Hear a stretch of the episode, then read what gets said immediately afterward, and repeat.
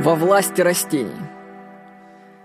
Вы не задумывались, почему плоды деревьев такие вкусные? А знаете, что они это делают специально для нас, между прочим? Растения живут на одном месте, они не могут передвигаться, но им нужно распространять свои гены. Как это сделать?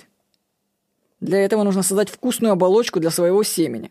Живое существо съест ее, а косточку выплюнет или переварит где подальше. Это стратегия растений. Кроме того, растения производят кислород.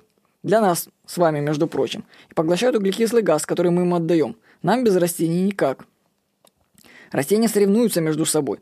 Что они только не придумывают, чтобы привлечь живых существ. Например, каучуковое дерево. Сок превращается в резину. Это же фантастика, когда вообще это видишь, когда своими глазами. Растения появились задолго до человека. И у меня появилось подозрение, что это они управляют нами. То есть мы для растений, а не они для нас.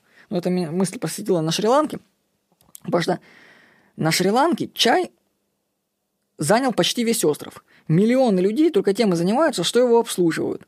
В Бразилии кофе подмяло людей под себя. В Колумбии – кокаин. Знаете ли вы, что в организме человека есть специальные рецепторы для наркотических веществ? Например, для опия.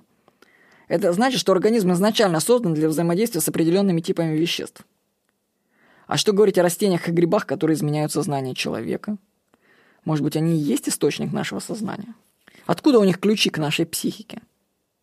Что, если растения создали нас? Ну, это такая фантастическая идея. Ну, а вдруг? С вами был Владимир Никонов.